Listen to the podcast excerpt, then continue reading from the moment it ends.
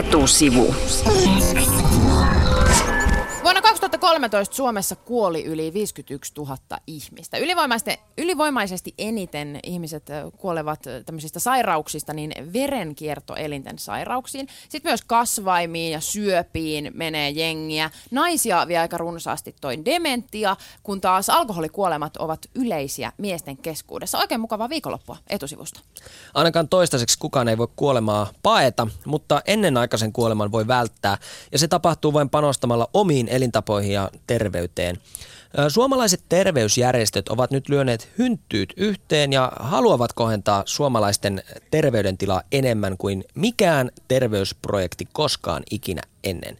Ja tämä vaatii suomalaisilta uuden vuoden lupauksia. Tervetuloa etusivun vieraaksi Marko Mäkinen, Yksi elämä-hankkeen ja uuden vuoden lupaus.fi toteutuksen puuhamies. Kiitos. Terve, terve. Mikä on sun oma uuden vuoden lupaus vuodelle 2015? Mä lupasin nukkua vähän enemmän ja se on, kaikki tietää, että mä nukun ihan liian vähän, joten olen ainakin onnistunut nyt päivän pitää siitä kiinni. Hienoa, mulla on sama, sama tota tavoite Siitä se lähtee. Vuodelle. Siitä se lähtee. Sydänliitto, Aivoliitto, Diabetesliitto muun muassa ovat yhdessä tässä Yksi elämä-hankkeessa, jonka päämääränä on siis saada suomalaisten terveys kohenemaan. Mehän, me suomalaisethan eletään tilastojen mukaan nyt vanhemmiksi kuin koskaan ennen. Missä tavallaan on vika, kun me voidaan jo paremmin kuin aikaisemmin? Niin, siis me eletään pidempään, me ei välttämättä voida paremmin. Eli ennen sotiahan ihmiset kuoli noin miehet 55-vuotiaana, naiset 60 keskimäärin. Nyt me eletään 20 vuotta pide- pidempään, mutta onko meidän elämä hirveän paljon parempaa, jos me ollaan kauhean kipeitä ne viimeiset 20 vuotta. Eli se on tavallaan vähän harhainen ajatus nojata vain siihen, että kuinka pitkälle elää. Niin kuinka pitkään eletään, kyllähän se elämän laadullakin on väliä, että eletään me hyvin, eletään me silleen, että me voidaan tehdä asioita vielä, vielä tota, oikeastaan koko sen elämän läpi. Ja nytkö näyttää siltä, että me emme voi hyvin? No ei, siis a, a, aika huolestuttavia on esimerkiksi niin, että jos miettii, että jos 200 000 suomalaisella on kakkostyyppi diabetes, ne ei edes tiedä, että niillä on se. Ne vaan miettii, että ne on jotenkin niin kuin väsyneitä ja ni, niillä on tällaista, niin onhan se tavallaan niin kuin surullista. Olisi mahtavaa, kun ihan aika pienellä jutulla niin voisi parantaa sitä, niin Miten, miten meistä suomalaisista on tullut näin sairaita? Tai sillä tavalla, että se elämänlaatu heikkenee, heikkenee vaikka eletään pitempään? No nykyään tietysti on niin, että on hirveästi kaiken näköisiä houkutuksia, on, on niin kuin älyttömän paljon, vertaa omaan nuoruuteen, niin on helpompi saada viinaa ja kaikkia herkkuja ja sitten on syitä olla menemättä, on hyvää viihdettä, jonka takia ei halua mennä nukkumaan ja kaikkea muuta sellaista, että elämä on täynnä houkutuksia. Ja me tietysti nykyään tiedetään ihan älyttömän hyvin verrattuna ennen. Me tiedetään kauhean hyvin, mitä meidän pitäisi tehdä. Me ollaan jopa aika motivoituneita, mutta sitten meille käy just tämä, että me jaksetaan päivä ja sitten se jää tuota kesken.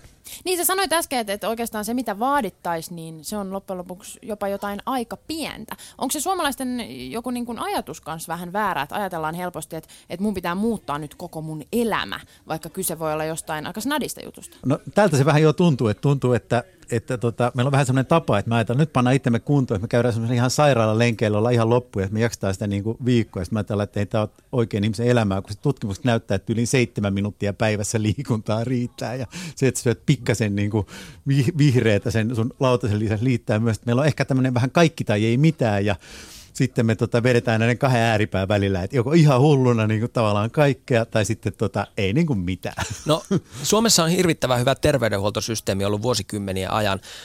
Voiko olla sel- yksi selitys, että on totuttu, että no kyllä, kyllä mä aina niin kuin pääsen hoitoon ja kaikkea muuta, että siirretään se vastuu omasta itsestä jollekin toiselle? No ainakin siis se terveydenhuoltohan on tehnyt sen, että me eletään tavallaan pidempään, mutta tietysti niin kuin se, että joku saa meidät pidettyä niin kuin nippanappa hengissä, niin on tietysti eri asia, että eletään me silleen niin kuin makeeta, kivaa elämää. Etusivun vieraana Marko Mäkinen, joka on puuhaamassa uuden vuoden lupaus.fi hanketta ja yksi elämä liikettä. Kysytään kohta Markolta ihan konkreettisia neuvoja siihen, että miten niitä uuden vuoden lupauksia kannattaa tehdä ja et, et, etenkin, etenkin, että miten niistä voi pitää kiinni. Yleäks. Kuuntelet Yleäks etusivua. Studiossa Henkka ja Reetta sekä Marko Mäkinen, Yksi elämä-hankkeen ja uuden vuoden lupaus.fi toteutuksen puuhamies. Tällä terveyskampanjalla halutaan tavoittaa kaksi miljoonaa suomalaista. Jos mietitään näitä Suomessa käynnissä olleita terveyskampanjoita, ehkä tunnetuin on Pohjois-Karjala-projekti 70-luvulta. Ja silloin tämän, tai silloisen Pohjois-Karjala-projektin on siis arvioitu myöhemmin pelastaneen noin neljännes miljoona suomalaista. Nyt puhutaan kahdesta miljoonasta suomalaista. suomalaisesta. Onko kahden miljoonan suomalaisen elintapojen muuttaminen vähän liian utopistinen tavoite? Marko Mäkinen. Ö, mun mielestä ei sen takia, että kolme ja puoli miljoonaa suomalaista tällä hetkellä sanoo, että ne on motivoituneita muuttaa elämäänsä jotenkin terveellisemmäksi. Eli ne kyllä haluaa ja ne tietää jopa miten, ne ei vaan saa aikaiseksi meidän tavoitteena on vaan auttaa niitä saada se, mitä ne haluaa jo tehdä aikaiseksi. pohjois projektissa kukaan ei halunnut tehdä mitään, mutta ne vähän niin kuin, tiedätkö, ennen vanhaa se niin kuin tavallaan melkein pakotettiin kautta peloteltiin ja sitten me kaikki lopetettiin niin kuin voin syöminen. Eli nyt siis meissä, meissä niin kuin kytee jonkinlainen kipinä siihen muutokseen, mutta me ei oikein tiedetä, mitä tehdä. Mitä apua te konkreettisesti näillä kampanjoilla oikein annatte? No esimerkiksi tämä uuden vuoden lupaus on sellainen, että sä voit mennä sinne nyt tai ihan milloin tahansa, ei tarvitse olla uusi vuosi. Jos sä oot sellainen, että sä et usko uuden vuoden lupauksia, voit mennä sinne vaikka niin kuin helmikuussa tai vaikka niin kuin juhannuksena meidän puolesta. Ja tota, sit sä voit antaa sinne lupauksen ja me puolesta autetaan sua sillä lailla, että että tota, me muistutetaan sua siitä sun lupauksesta, me ehkä vähän yllätetään sua ja inspiroidaan sua siinä ja ehkä voidaan saada uudestaan sut siihen, jotta sulle tulisi tapa siitä asiasta, mitä sä teet, koska jos ei sit tule tapaa, niin se ei muuta sun elämää.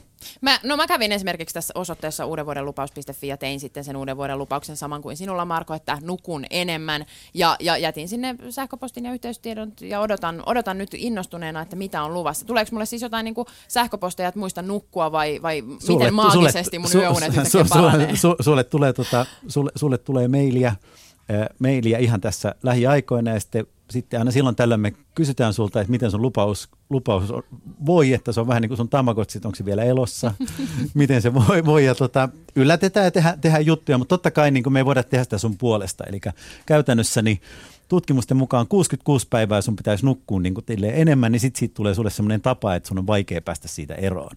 Jos se jää alle sen, niin sitten sit on hankala. Eli kyse on loppupeleissä vaan siitä, että jostain asiasta täytyy tehdä itselle tapa ja tietenkin mielellään mieluinen tapa, jotta sitä tulee myös noudatettua. Joo, ja tähän on niin, että kaikki tavat aluksi on ei-mieluisia, ja sen 66 päivän jälkeen mikä tahansa kidu, kidutus muuttuu mieluisaksi, ja sitten niin siitä luopuminen muuttuukin yhtäkkiä tuskalliseksi ja vaikeaksi.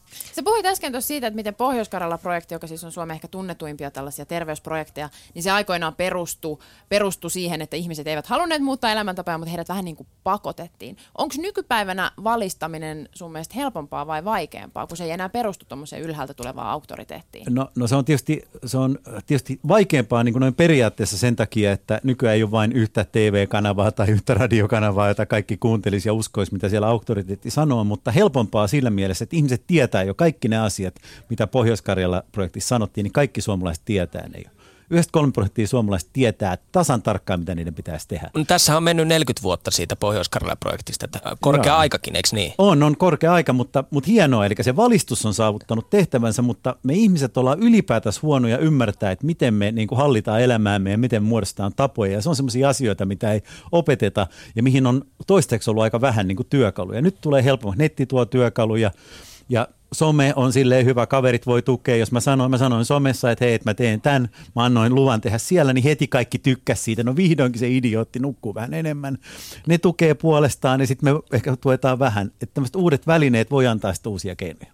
Me ollaan kysytty tänään etusivussa päivän kysymyksenä meidän kuulijoilta, että, että tota, ää, pitävätkö heidän uuden vuoden lupauksensa, koska uuden vuoden lupaukset tunnetusti on semmoisia, että, että ne, ne ehkä hylätään jopa helpommin kuin jotkut muut lupaukset. Joo. Ja meille Shoutboxissa yksi kuulija just puhui siitä, että mitä ne ei pidä luvata, vaan pitää tehdä päätös, vaikka päätös mm. lopettaa tupakointi eikä lupaus lopettaa tupakointi. Mikä Marko Mäkinen on sun vinkki siihen, että miten siitä uuden vuoden lupauksesta tai lupauksesta ylipäätään voi pitää kiinni?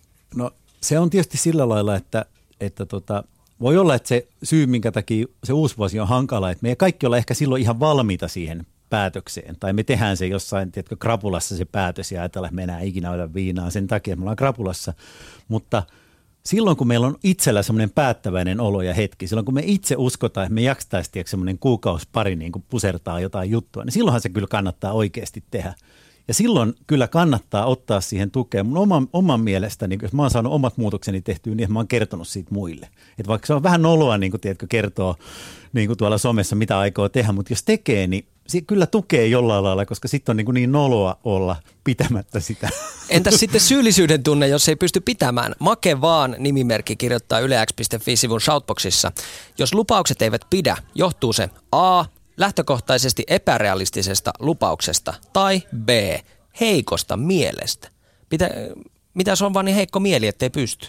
No, meidän kaikkien mielihän mielihän on heikko, mutta tota, mä luulen, että toi, että antaa niinku ihan semmoisia hulluja lupauksia, menee semmoiseen ihan äärimmäisyyteen, se on paha, että mieluummin niin, että voi tehdä muuten paljon tonne. Tonne voi tehdä vaikka joka päivä uuden lupauksen. Aluksi voi tehdä semmoisen vaikka, että okei, mä vältän roskaruokaa kerran ensi vuoden aikana se on helppo pitää, sit voi nostaa pikku... Vuoden päästä seuraa. niin, ja näin pikkuhiljaa, että sekin baby on mahdollista. Steps, baby steps. Niin, eli Marko Mäkisen vinkit uuden vuoden lupausten tekemiseen ja niistä kiinni pitämiseen on itse asiassa se, että ne pitää tehdä oikealla, vahvalla hetkellä, silloin kun on itsellä hyvä fiilis. Niistä pitää kertoa ihmisille ja niiden pitää olla tarpeeksi pieniä voidakseen toteutua. Marko Mäkinen, kiitos vierailusta etusivussa ja tsemppiä Yksi elämä-hankkeeseen ja uuden vuoden lupaus.fi toteutukseen. Hyvä ja tsemppiä teille teidän lupausten pitämiseen. Kiitos. Kiitos, ei roskaa ainakaan tänään.